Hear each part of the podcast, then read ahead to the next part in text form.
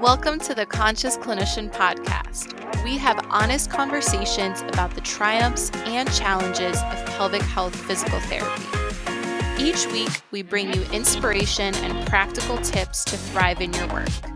And now, here's your hosts, Dr. Monica Stefanovic and Dr. Sammy Steele. Welcome back to the Conscious Clinician, everyone. Today, we are so excited to have on Dr. Brian Stirling. He is a residency trained, board certified orthopedic specialist since 2020. He's a physical therapist at Agile Physical Therapy and treats pelvic health and orthopedics. When he first took a dip into treating pelvic health, his eyes opened to a whole new world of medicine that he didn't know existed. The amount of potential knowledge to gain, growth to inhabit, and patients to heal in a unique and fulfilling capacity made him excited to specialize in this field, and he is eager to share his experiences as a male treating pelvic health. Brian is my coworker working in a different location. We are on the pelvic health team together and have been excited to work together to learn from each other in different ways. So, Brian, welcome on to the show. Thank you. I'm so excited to be here. We are so excited to have you. Thanks for coming on. Oh, uh, yeah. So, Brian, how did you get into pelvic health since you have such a strong orthopedic background? So, I've been asked this question a lot, and I think my answer has been evolving over time. Because when I first got into it, I was just ending my residency at University of Southern California. I was over at a clinic in San Pedro in Los Angeles, and then the USC faculty practice had asked if I could join them. I'm like, yeah, sure. I love USC. I was there as a student, one more opportunity. And they presented me with three options because I just come out of the orthopedic residency and I want to use that knowledge. I didn't want to lose it. But they're like, you can either treat persistent pain, oncology, or male pelvic health. And I had some background in pelvic health a little bit because when I was at USC as a student, one of my CIs at the time did treat a little bit of it. So I got some exposure to it and thought it was really interesting. And was definitely open to treating it. And so that was the most appealing option for me. And so I was like, sure, let's see what happens. I'll do it. I was a little apprehensive just because of just having left residency and I didn't want to lose that knowledge that I gained and worked so hard for. You both did a residency too, right? Yeah, yeah. so it's you want to use that knowledge because it's a very stressful time and you work so hard for it. And then I just ended up loving it.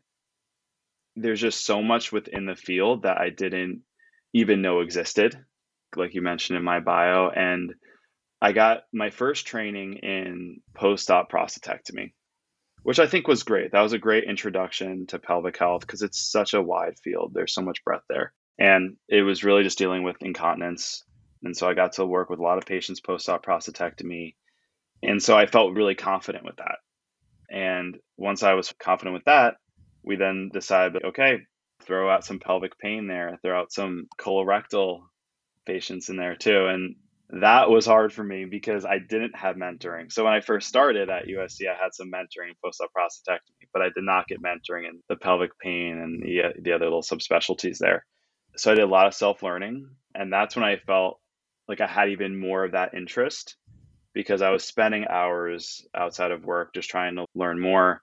And I think what really helped was having that orthopedic background because I treated so much low back pain. And so I was very confident with certain referral patterns and such. So that's how it happened. So I guess in summary, it fell onto my lap a little bit. Wasn't really sure how I would feel. And then I ended up loving it. And I just want to continue treating it. And the men that come to see me, often they feel alone and they felt like people have been telling them that they're totally fine, that nothing's wrong with them. Here, have some antibiotics for this prostatitis, but we often know is very overly diagnosed as a bacterial prostatitis. And it's just, it's so fulfilling when I can look at them and say, no, this is your pain. And it's just, it's really special. So, yeah, that's how I got into it. That's awesome. I'm curious, how did you learn more about these specialty areas that you hadn't had mentoring in? What sorts of things did you use as resources? Did you take coursework? Mm-hmm. So I had MedBridge at the time, and MedBridge does have some some online continuing education but it, it's not the same when you watch maybe an hour course online versus actually getting in there in like a three day course. But that did help.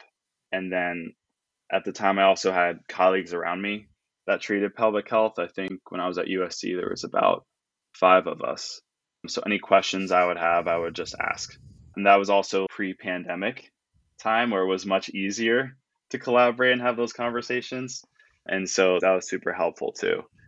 Well, you're one of the few males, I'll say, that I know in pelvic health. And I'm curious what it was like for you getting into the field. If you experienced any challenges or if actually you didn't and maybe you thought that you would. What was that aspect of it? So it's a great question. I did not have any challenges getting into the field. And I think it's important also discuss the elephant in the room. Women have been discriminated against in the workforce for the longest time. And so, you know, with things I'm about to say, I don't want to minimize anything that women have gone through. And in fact, I've been so welcomed into the field. Mm. And I think it's because men are the minority and women such as yourselves are so generous and passionate about the field. I've been feeling so welcomed. There are barriers that I have experienced in the field, specifically right now I'm only treating men which I think in the beginning I was okay with because I'm like, you know what, let's simplify it one thing at a time. Now I'm at the point where I, I really want to be treating all genders, but I'm not allowed to because I think it has to do with there's a higher potential for malpractice lawsuits. And that's been well documented for men specifically, that men are more likely to be sued in malpractice than females. So there's that little, how do I say this? there's just that like a technicality that you yeah there's just those technicalities and and so i think some men are just fearful of that and so they might not want to treat other genders but then there's also the clinics as well. They might not want to have to take that risk. And it's just easier to say if you're a man just treat the man. We've got other females and other genders here that can treat all genders but for you we'll just leave it at men. And for a while, that bothered me because I want to be able to treat everyone. And I think by denying me access to treating other people that might want my treatment, I think isn't helpful for the patients. I think that if patients have options of what they're more comfortable with, I think that can be really helpful for their care. They feel more comfortable talking with a specific gender because we deal with sensitive stuff. Mm-hmm. And if you can have an environment where the patient feels as comfortable as possible and they have options, I think that's important.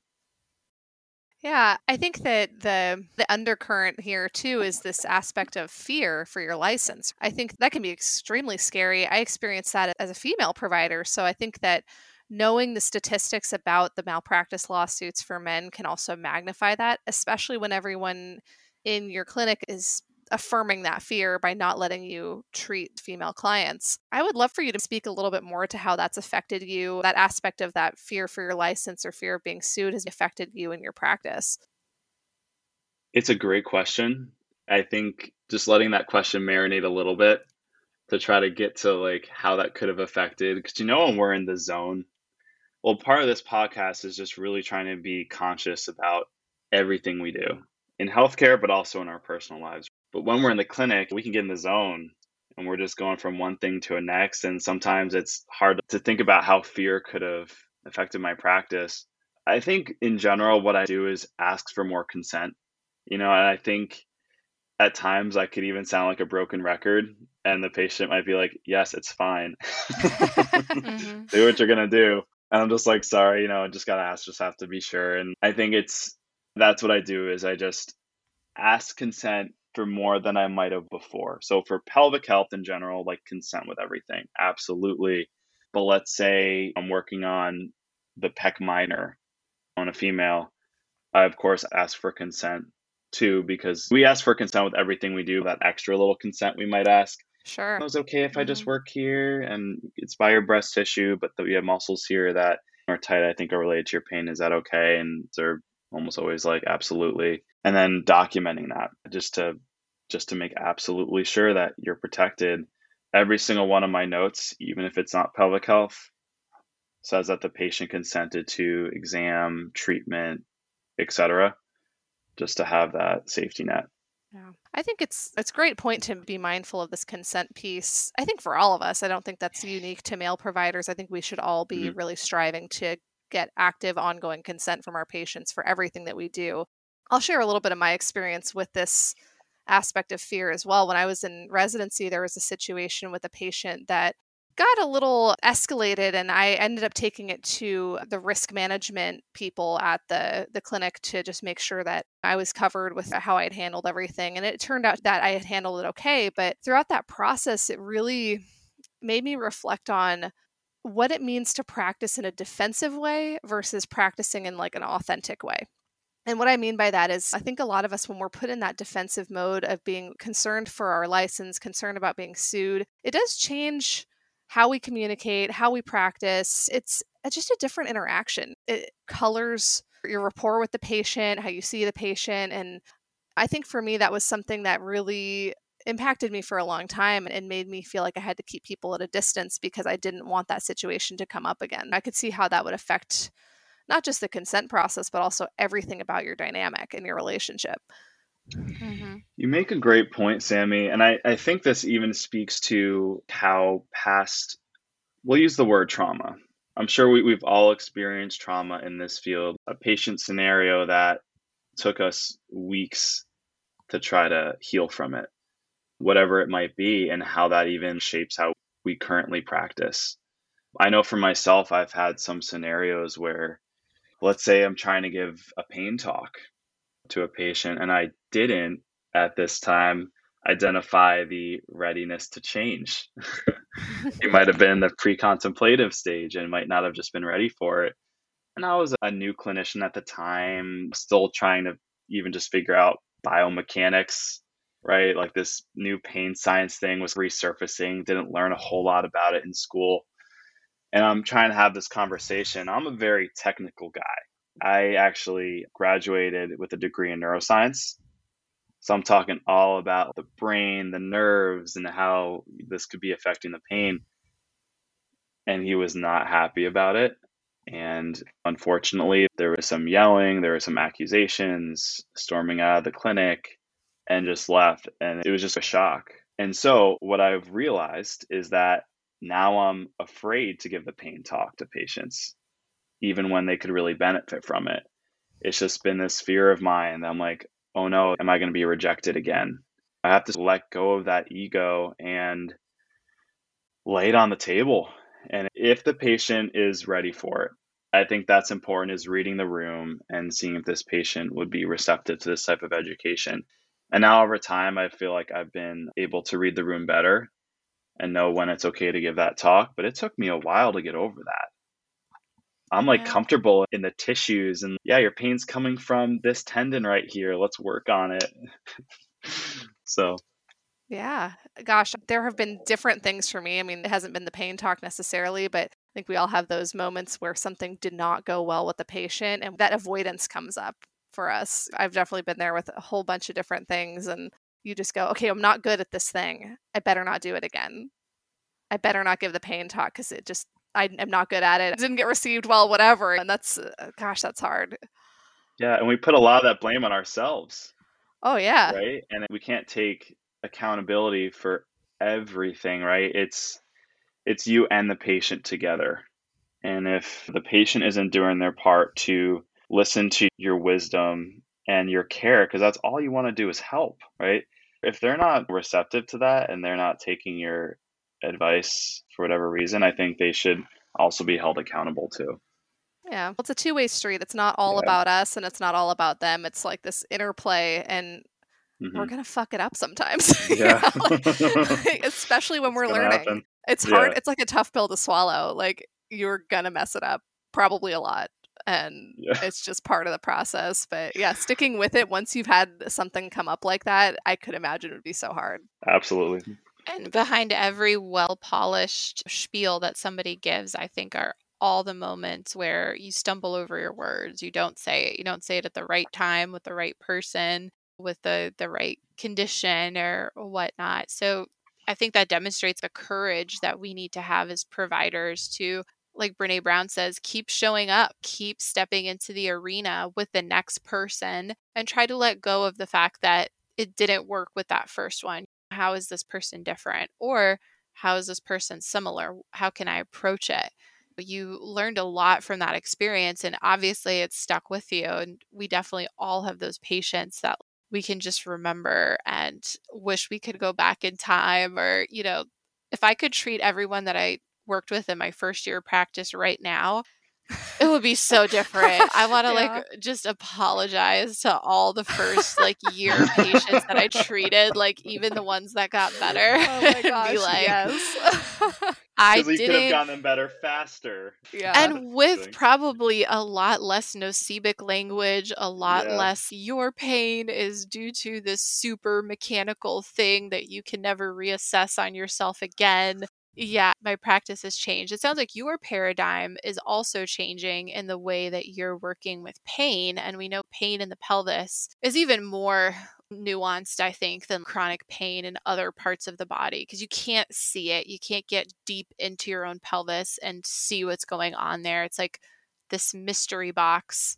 With your orthopedic background and with your male pelvic pain experience now, how are you integrating the two together? Are there any surprises along your journey of working with male pelvic pain? Absolutely. I love this question because I think back to when I first started in in treating pelvic health and I felt like I had tunnel vision. I was like, okay, just the pelvic floor. Just looking at that, maybe I'll like branch out, look at the hips a little bit, maybe look at the low back a little bit but it was like very tunnel vision into the pelvic floor. And you know, I had um, her name is Dr. Kelsey Kaiser. She's actually a, a pelvic health therapist over at USC right now. I think she might have had a patient cancellation. I'm like, oh, I have an evaluation right now, and I love if you were to come in and join me. And you know, I haven't learned from you yet. And she comes into the room with me, and first of all, she's like, this is not pelvic floor dysfunction. He did have, I guess, pelvic floor dysfunction is a broad term but he had unilateral testicular pain. So no, we, we had that talk about ruling out hernia, but it ended up being like athletic pubalgia was his diagnosis based on the whole history and everything and objective exam. And we didn't even do a, a pelvic external internal exam because it was not indicated based on everything else we saw. And I just I remember like just being like, wow, what the heck? Why was I not using my orthopedic knowledge? And I was doing exactly what I was fearful of that I would do, right? Is not utilizing that information. And that's just ever since that moment, I've actually taken more of an orthopedic approach first, just to make sure I'm ruling things in and out. U- using that knowledge I gained from the residency and all my training and mentoring is to at least rule out any sort of orthopedic we say orthopedics, pelvic health is orthopedics too. but anyway, it's hard to differentiate that. I think that's actually important is because they're so related. You really can't treat only the pelvic floor and not look at what's around it because everything's connected by fascia and other tissues. I, I guess I would say I have that orthopedic hat on now with every patient I treat. Let's say even like post-op prostatectomy. I just had a guy come in a few months ago, and he was also complaining of hip pain after his prostatectomy, and so end up treating him for his hip too. And I, I think just all this stuff interrelates. And one common mistake that I hear from my patients coming in that have been treated by multiple pelvic health practitioners prior is like, yeah, they did this biofeedback stuff and telling me to relax my pelvic floor and did some work inside my pelvic floor. It might have gone better, but then would come back and ask them what kind of exercise they do. They're like, oh, I guess just breathing and stretching my pelvic floor. They didn't look outside of what could be contributing to that. How's their hip strength? How's their core stability? What's their posture? Was there even a mechanism of injury that caused this to begin with, or their behavioral components? And so I think that there's just so much out there. And that's another reason why I love it now, too, is because even with my orthopedic patients, asking them about their pelvic floor, integrating that into their core stability, even though they might not have pelvic floor dysfunction. They've got poor pelvic floor control, they're not going to have great core stability. So mm-hmm. to me, they're the same thing now. I might do like slightly different interventions, but internal or external pelvic floor work. But in general, I think they're just so related and you can't ignore one of them. Yes, I actually have had the totally opposite experience from you in that I went directly into a women's health residency right after school. And to be honest, I had a pretty weak orthopedic background. My orthopedic rotation in PT school was in my very first year of school. And then after that, I did acute care and then did a pelvic floor rotation. So it had been years since I had any sort of orthopedic specific clinical training. And so I went right into this residency and looking at that zoomed out approach was really challenging. And now in my current role, I actually am doing a split between orthopedics and pelvic health. And I'm amazed at how much developing the orthopedic skills has helped with my pelvic floor patients as well. And I think that when we have that really tunnel vision approach, we tend to go towards interventions, to Monica's point, that the patient can't do on their own. It's a lot of manual therapy to the pelvic floor or biofeedback or things that they can't necessarily do on their own, which doesn't help with their self efficacy. So, when we're looking at this zoomed out approach and we can think about exercise and different movements that are zoomed out, we can have a more holistic treatment. So, I think it's just there really is no separating orthopedics and, and pelvic floor PT, in my opinion. I I actually wish I had done more orthopedics beforehand, but it is what it is, you know. Brian, I'm curious, in your experience working in orthopedics exclusively and then transitioning into pelvic health, from a patient rapport, patient relationship perspective, communication perspective, is there anything that you do differently between those two populations? Have you seen any differences in how people approach their pain, dysfunction, symptoms in those areas between orthopedics and pelvic health that's really different or similar, actually? Oh man, that's such a good question. There's definitely similarities and differences. It's just trying to find the the most notable ones. I think one of the biggest things that I notice, and just talking about men in general, because that's only my experiences in treating male pelvic health, is there's more of a macho approach, I would say, with the men in pelvic health, that sometimes we need to get over that. Your pain is real and this is not something to go take a lacrosse ball and just start like smashing these tissues in this region. it's a gentle area. We want to be more careful. I've had the similar experience where like men have this approach like I just got to muscle my way through these problems. Yeah. In, in regards to prostatectomy, there's been some patients who are like, oh, well, you know, I'm just leaking and I just got to do my exercises. And that moment where you validate, like, wow, it must be really hard for you to be trying to work at your job and feel like you're getting back to normal and yet you're leaking and having to wear diapers like how is that for you? And just that wall that seems to come down when they're like yeah it is really upsetting that i yeah. have to wear these diapers. You know what i mean? Like it's just i don't think men get that emotional validation from their symptoms as much as maybe women do. So i could completely see where you're going with that. You know what? Yeah that's a great point. While working with my male patients, especially early on in my career, I noticed that too. Is like my male patients were more transactional. Like, tell me what to mm. do, tell me what I'm going to do. I did it. It worked. It didn't work. What's next? Okay, we're done. I feel better. Thank you. Bye. And it was harder to connect that biopsychosocial component to their pain. I think that I was still learning a lot about listening and maybe offering the reflective statements or the empathy statements I thought they didn't need it because they didn't bring it up, if I'm honest. Mm-hmm. And I think the opposite is true now is you don't have to be asking for that level of empathy or emotional support. Everyone needs it, whether they're orthopedic and they're coming in for pain or whether they're pelvic health or whatever gender they are, whatever other category you want to think of. Everyone needs certain essentials when it comes to treatment. And I think those are listening without interruption, I think those are empathy, showing them that you really heard their story, not just, okay, yes, thank you, on to the next. And I think that men naturally get put into a box where it's not okay to talk about this. So if our expectation is that they're going to initiate that conversation, we're putting them back into this box where they can't open up because there's a shame of being seen as weak if you're upset about pain that you've had for a very long time. So I think we can help them, regardless of what our orientation or gender is, by making it a safe place, making PT, pelvic PT, a safe space to break down barriers, to be honest about how you feel, and as providers, be okay with them not being okay not having to jump in and fix it then and be like, but I know the answer to your pelvic pain problem that nobody else has had. Because I don't think that's what patients are looking for. I think patients are looking for someone who's open minded and willing to learn or collaborate with other providers. They don't expect us to know everything, but they expect us to know our limits and to be open to working with others. So males are interesting to treat. It's much more nuanced, I would say now, but I was pretty unaware, I guess, when I first treated men. I just thought they didn't need that component of pelvic PT. and now I'm just realizing I didn't ask or they didn't offer, whichever one, hmm. probably both.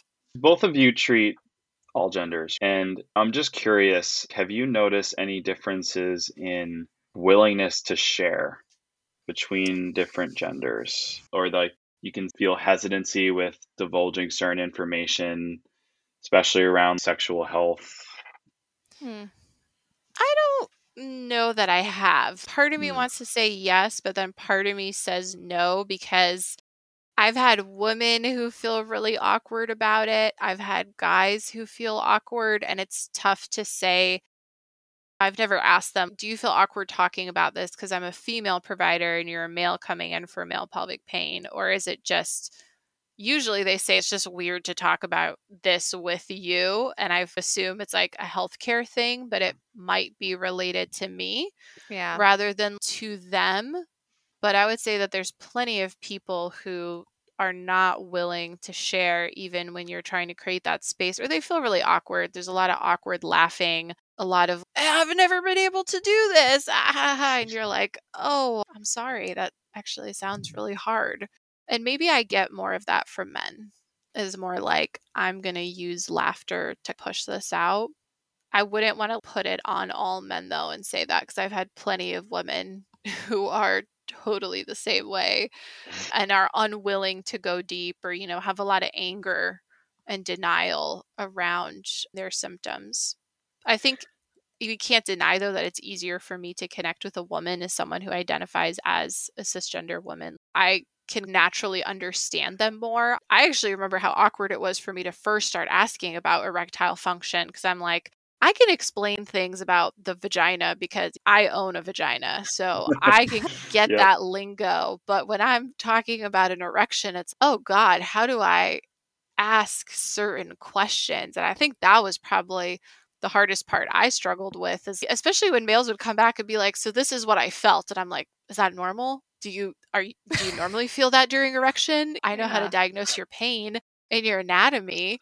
And to be honest, it was like talking with other males that helped, talking with providers as well. But also, if I had male friends or even partners and be like, do you feel that? Is that something you've experienced? Because I, I don't have that lived moment to moment experience. And of course, treating more patients, I've come to a point of being like, okay, yes, this thing that guys do is normal, or this thing that they feel that doesn't sound normal, I can explore that more. But that was probably the most confusing part is I had the technical knowledge, but that doesn't tell you is it normal to have to like shake your penis out? Doesn't everyone have to do that? And I'm like, oh, I, I don't know.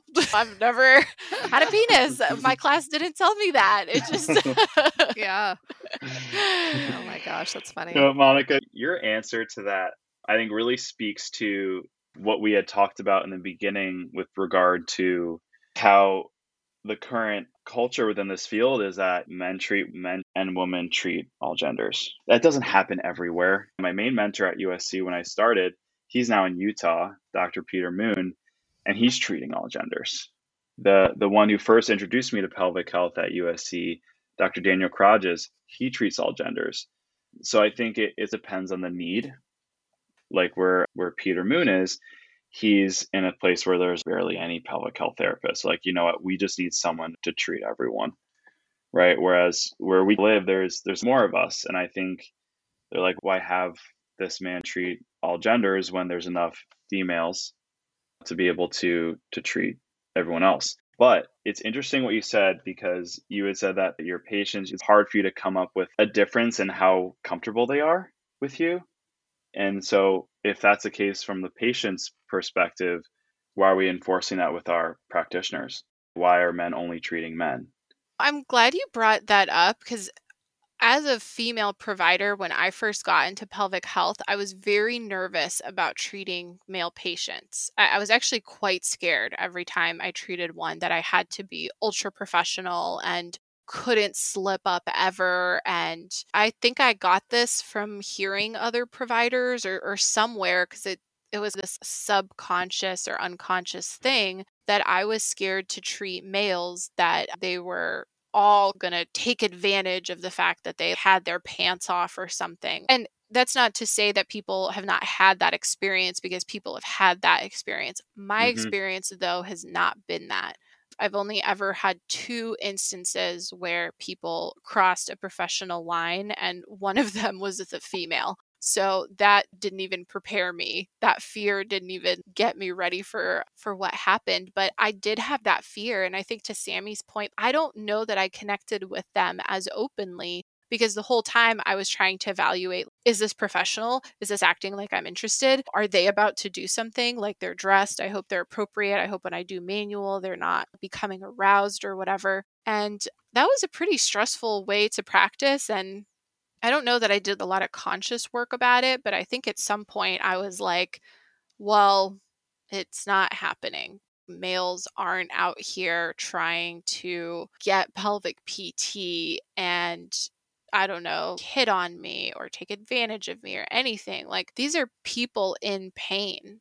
They want help. And to your point, especially if you're the only one around with this type of knowledge, they're going to want to come to you and they're looking for similar things. They're looking to be listened to, they're looking for empathy. I know I sound like a broken mm-hmm. record, but if you're going to do that and collaborate with them, then I would say that most people probably don't care about the specifics of who you are. I do think there's going to be biases coming into it. I do think there's going to be people who would prefer a, a, provider of the same gender, or they're going to be a little apprehensive of you, and you have to build that trust and rapport over time. But that fear actually really changed up my practice. I didn't quite put words to it. I would totally agree with that experience. I think that even in some of our training for male pelvic health as females, there's a lot around you got to make sure that your male patient is properly draping himself. And if they're coming in for this pelvic floor complaint, you don't want to see their penis or scrotum and have them tuck that away. And I'm kind of like, okay, I guess if that's not their chief complaint, we don't necessarily need to be looking at their penis or scrotum. But what if they're coming in with testicular pain? And I think the training was that we can't observe their genitals, even though on their female patients, we are observing their genitals very directly. And mm. I just don't understand why, in a medical context, that needs to be weird. And I think that there's a lot of weirdness that's placed on us in our training that doesn't need to be there. And then it leads to us thinking, Am I doing something wrong? Did I cross a boundary? Am I being professional enough? I had the same exact fears that Monica had and that self monitoring. You can't be there for somebody effectively when you're watching every word that you say and paranoid the entire time that they're going to get the wrong idea.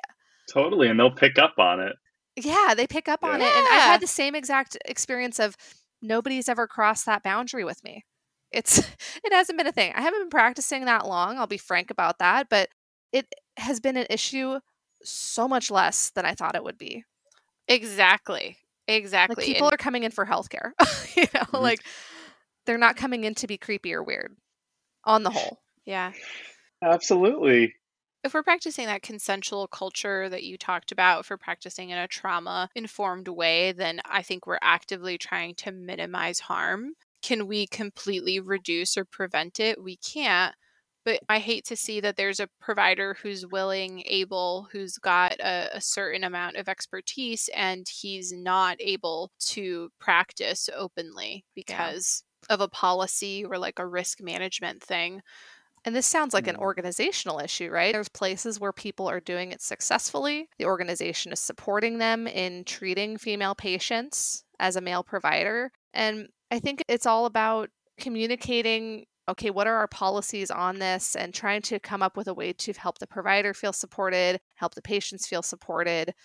I'm curious, Brian, with your interactions with these male pelvic health therapists, what do they do to make this a thing? Like, how do they support their male therapists? Do they use chaperones? Do they set things up differently to mitigate some of that so called risk? No. no. So there, there's not a lot that I know of on that do it, but I can definitely speak to Dr. Daniel Karages did not have chaperones. He's been treating for longer. I think before this recent news of these sexual misconducts kind of came to light. But then even my friend over in Utah, he's, as far as I'm aware, not using chaperones and he's treating all genders. So it's really interesting how just like you said, like a, an institution thing, what are their policies? But yeah, they don't have chaperones. And that, that's the thing. I think in my case, I would maybe from a mitigating risk standpoint, I would like to have a chaperone. But oftentimes patients don't want someone else in the room. Mm-hmm. They're like, it, it's enough with just you here. I don't want someone else observing this at the same time. And I think it's important that they have that option so that they choose whatever they're most comfortable with. In some ways, I think maybe having a chaperone also implies that something bad could happen.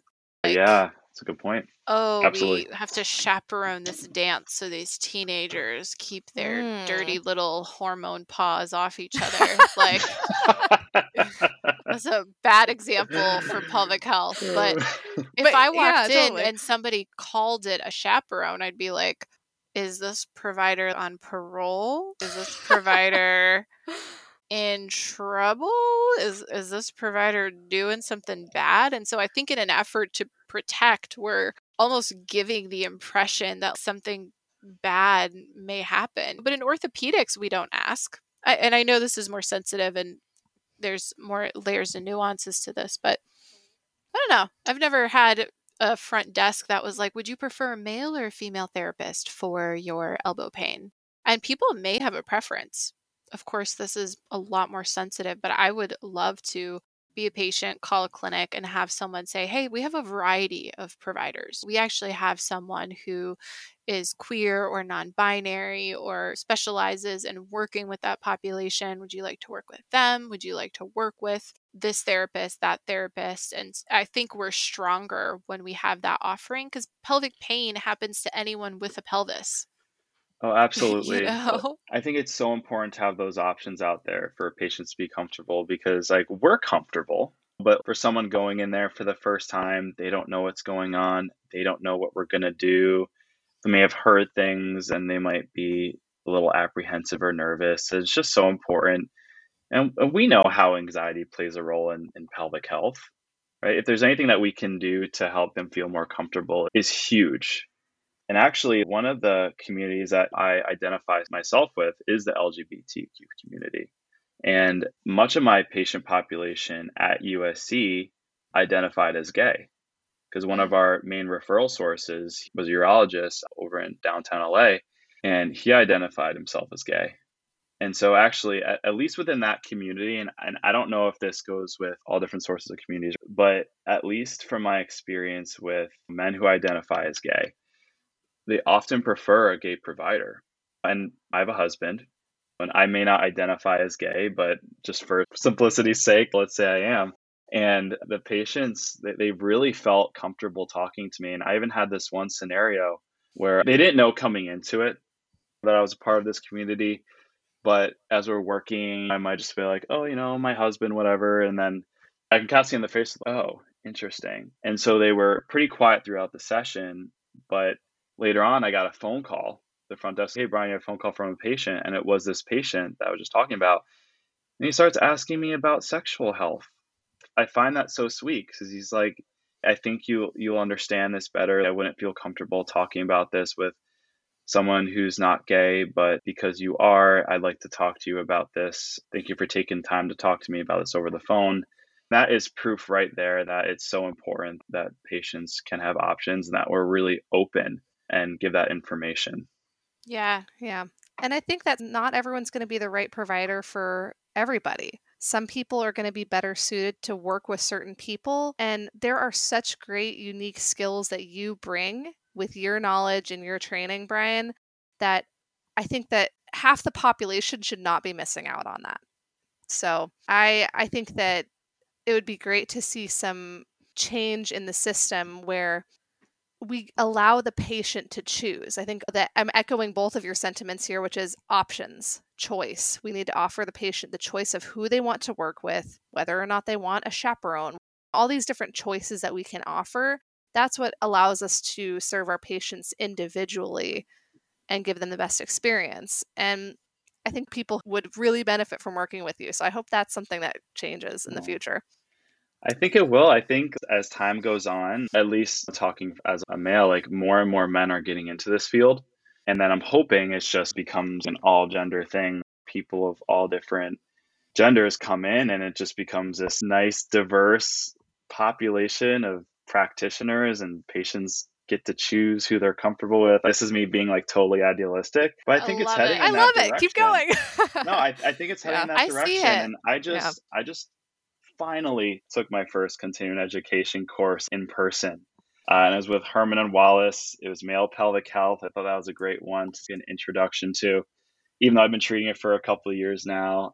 It was just such an amazing experience. And it was two men and eight females. And they were all so welcoming and so enthusiastic that they were there, so thankful and grateful. It was just an amazing experience. And I will say, not to stir up the pot, but the APTA Academy of Pelvic Health is not as welcoming for male Mm. providers. We're talking about Mm. barriers, and a big one is education. And I tried so hard to get into one of the Academy of Pelvic Health courses, but they required to get a female medical model. So, how do you find one, first of all? I don't know.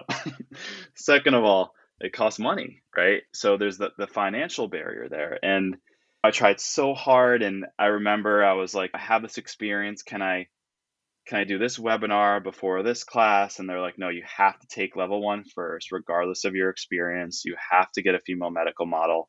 And I remember I got that work, got my friend who was in Portland, and she was willing to do that for me and got all set up. And then the course ended up being sold out.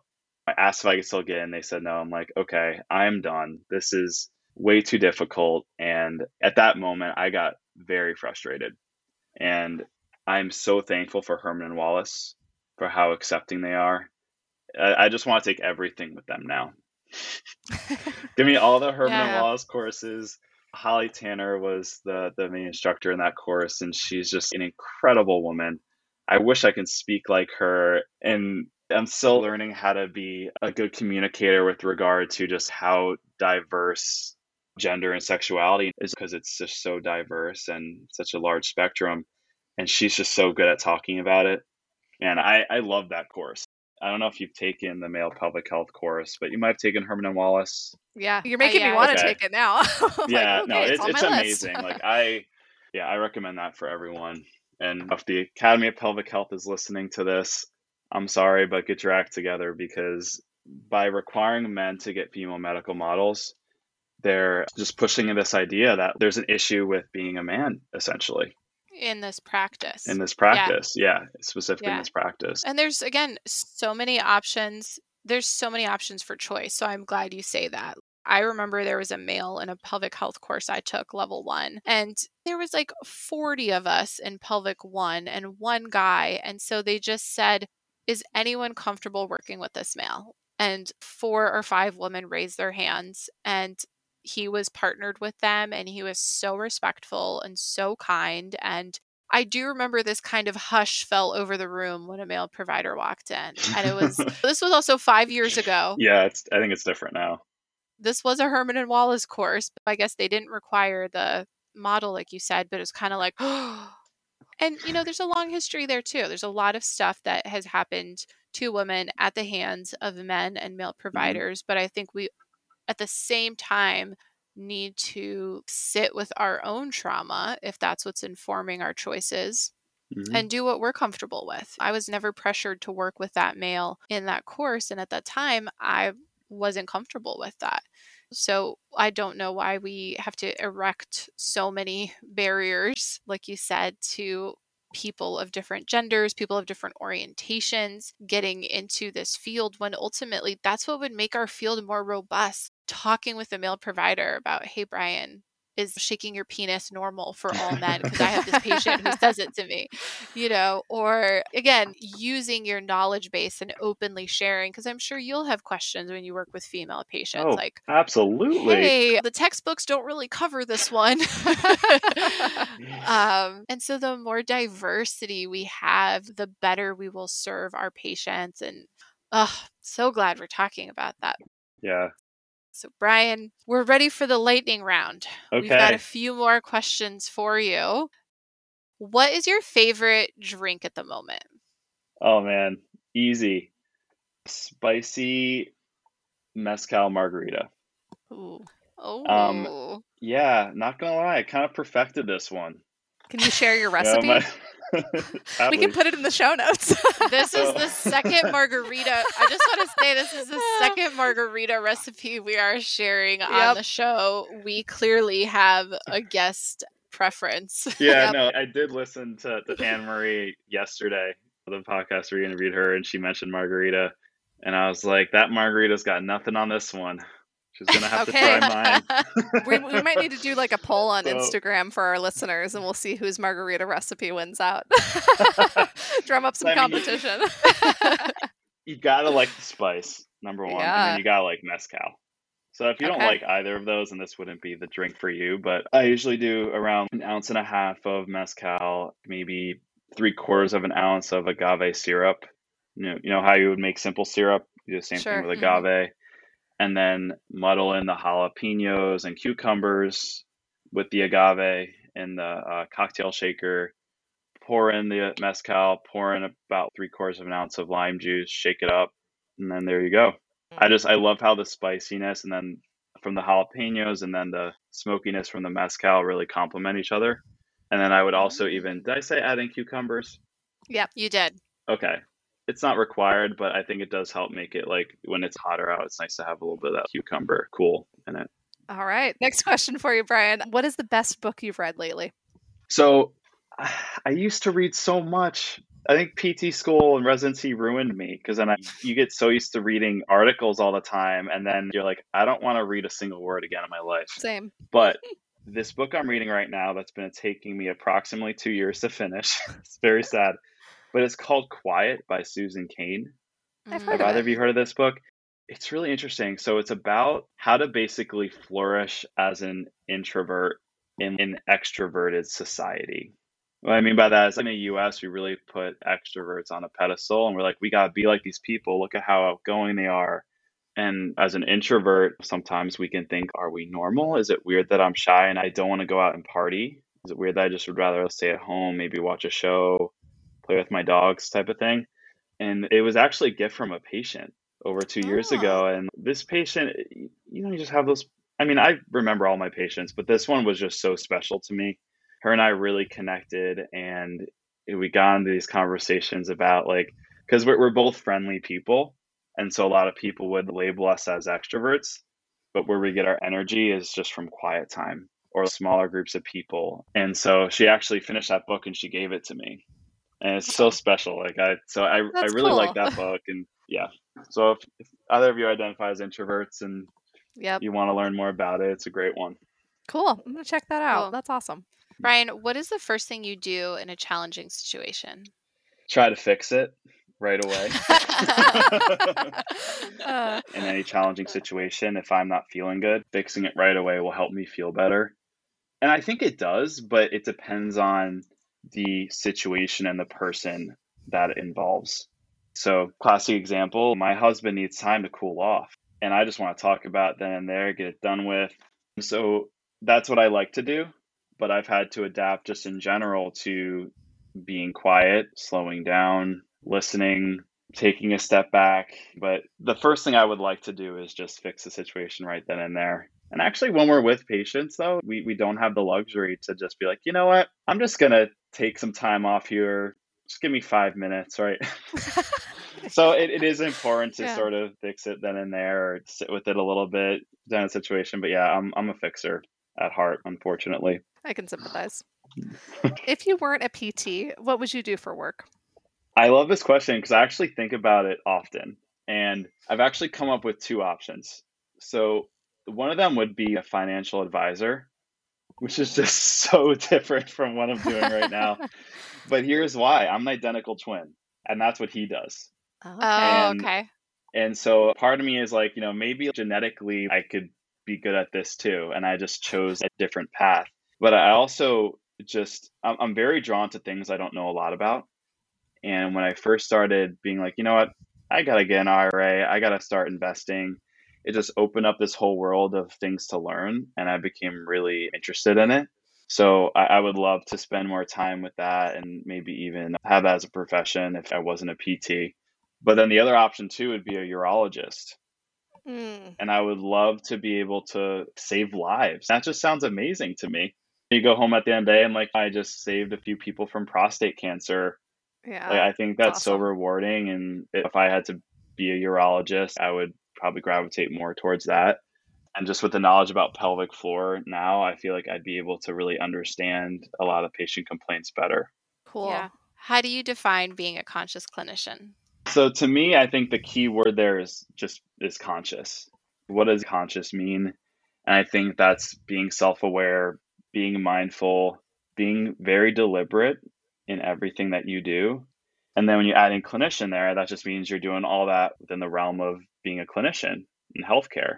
I think it's so important that as clinicians that we do a lot of self-care and that we do have self-awareness and that we're self-actualized because that's so important for them being able to treat patients that might not be there yet and it'll help us better understand them and treat them. And I believe very strongly that any clinician, everyone in general, should be doing self care and a lot of work on themselves to be able to better understand themselves and just be conscious. Awesome. Brian, how could people connect with you if they wanted to get in touch? So I have an email, of course, then we all have emails. Actually, I have a few emails, unfortunately, too many emails. So the one that where people can reach me at, it would be my last name, Stirling, dpt at gmail.com. They could also follow me on Instagram at Stirling DPT. Shamefully, that Instagram is not very active. I'm not a huge social media guy, but maybe that time's going to come along where I'm going to be much more active on that. Those are probably the two best ways to to reach me. All right, awesome. We'll link all that information in the show notes. Well, Brian, it's been a pleasure to have you on today. Thank you for taking the time to share your experiences with diversity in pelvic health and what it's been like to be a male provider. Thank you, Brian. Yeah, and thank you so much for the opportunity, both of you. You're doing amazing things with this podcast. I love listening to your episodes. It really is changing the way I practice, which I'm sure is music to your ears, right? It is. that's the whole point. Like you want to really try to help shape and and change our profession for the better and make sure that clinicians have a voice and that we're really talking about the things that people just aren't talking about. So, thank you both so much for this opportunity and for doing what you're doing. Thanks, Wow. Brian. Thanks. All right, everyone, stay conscious. We'll see you next week. Thank you so much for listening to this episode. Let's keep the conversation going on Instagram at The Conscious Clinician and Facebook backslash The Conscious Clinician. Links are in the show notes.